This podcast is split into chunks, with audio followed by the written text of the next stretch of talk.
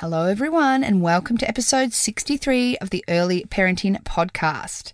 In today's episode, I'm going to be chatting about the Wonder Weeks and all things developmental progression, and specifically how these can show up in impacting your baby or toddler's sleep.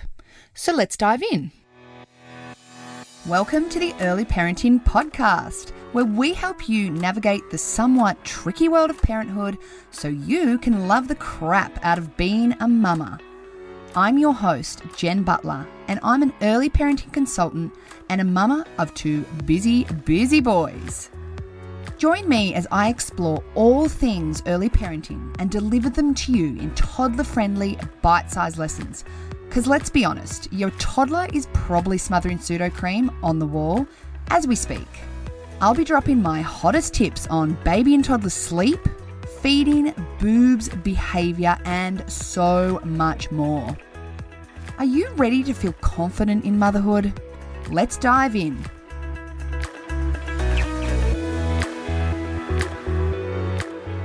So, first up, what exactly are the Wonder Weeks? Now, many parents have heard about them, but a lot haven't.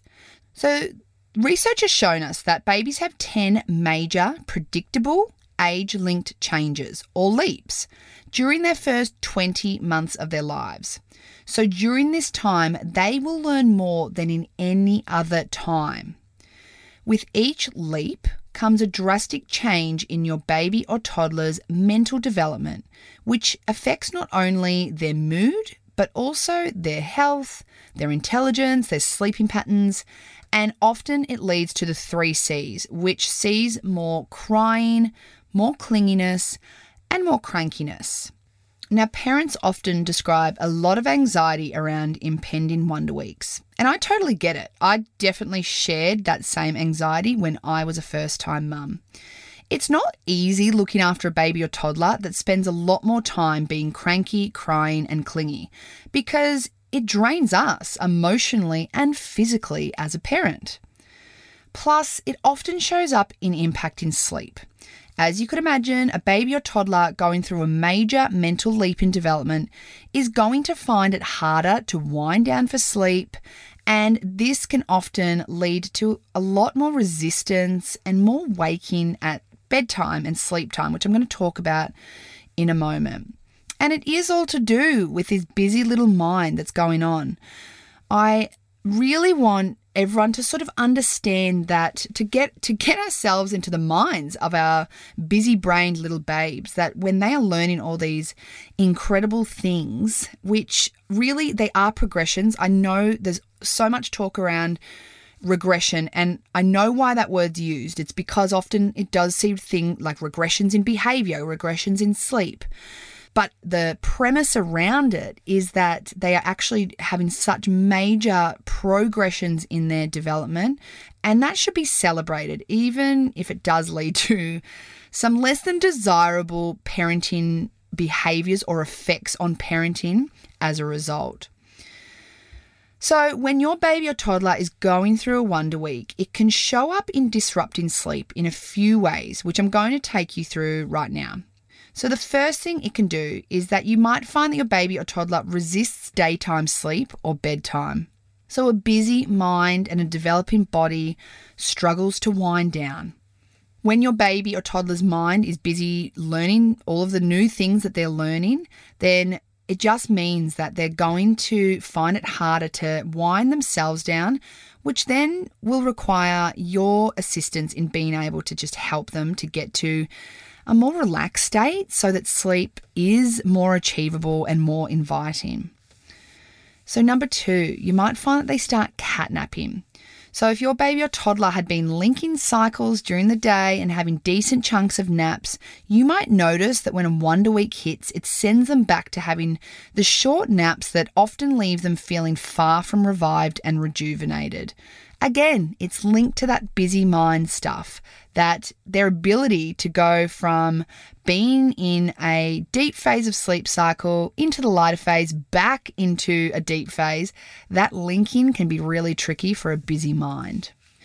Number three, it can lead to early rising. So, as our babies and toddlers approach the lighter phases of sleep that happen in the early hours of the morning, this can see those busy developing minds wake them up and prompt an early start to the day. And number four, more frequent night wakes. So, babies and toddlers love to practice their newfound skills in the middle of the night. You might notice your baby or toddler happily practices their new skill at night, so you might wake up to hear them chatting away on the monitor, or if they're near you, just having a little bit of a chat next to you. Uh, but not necessarily needing your assistance when they're doing that. So they might be awake, but they might be happy. Or on the other hand, they might be awake and they might be distressed and need a little bit of help to be soothed back to sleep. Now, the biggest thing I want you to remember is that with the Wonder Weeks, they should only be a transient change. So often I see Wonder Weeks being to blame for chronic sleep issues, and unfortunately, this just isn't the case.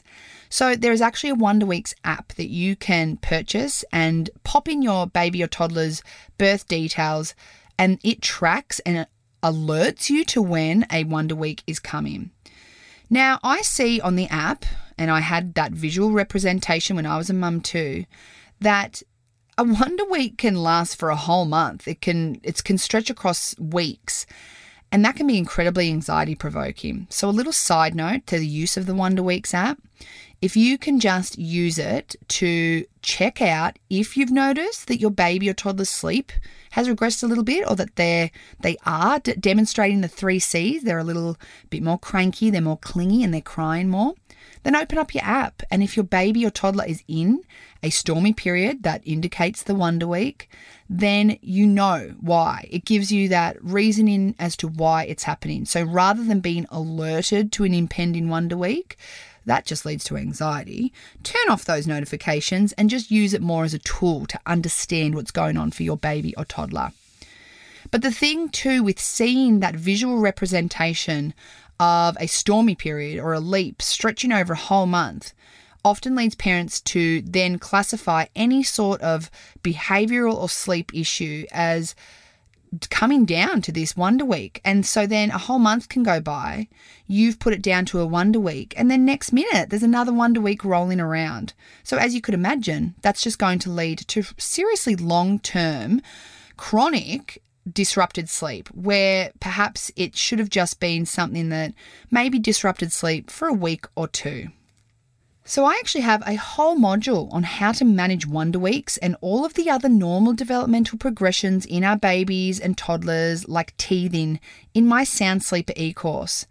All of these wonderful parts of our baby and toddler's growth and development should be celebrated, not feared. When we don't understand what our role as a parent is in supporting our babies and toddlers through these supernormal parts of their growth and development, that's when the fear comes in.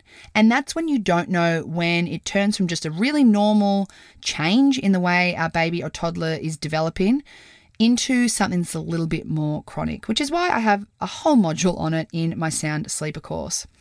So if you're keen to learn about the Sound Sleeper e-course, make sure you head to jenbutler.mykajabi, which is K-A-J-A-B-I dot com slash the dash sound dash sleeper to learn more. And I'm going to make sure to pop the link for that in my show notes as well. So you'll be able to check that out on my website. Or if you want the link sent directly, then make sure to pop me a DM. I am more than happy to directly send you the link so that you can learn a little bit more about what my Sound Sleeper e course is all about. Anyway, I hope that you have enjoyed today's episode and I can't wait to catch you here again next week to teach you some more wonderful things about this wonderful world of parenting. So I'll catch you then. Thanks for listening to the episode, Mama. I hope you enjoyed it.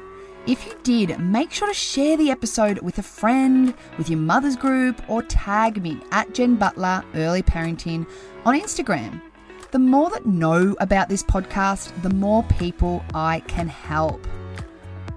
If you're looking for support that is personalised for your babe and tailored to your family's needs, then make sure to head on over to my website www.jenniferbutler.com.au and check out how we can work together so you can move through motherhood with confidence. Catch you in the next episode, Mama.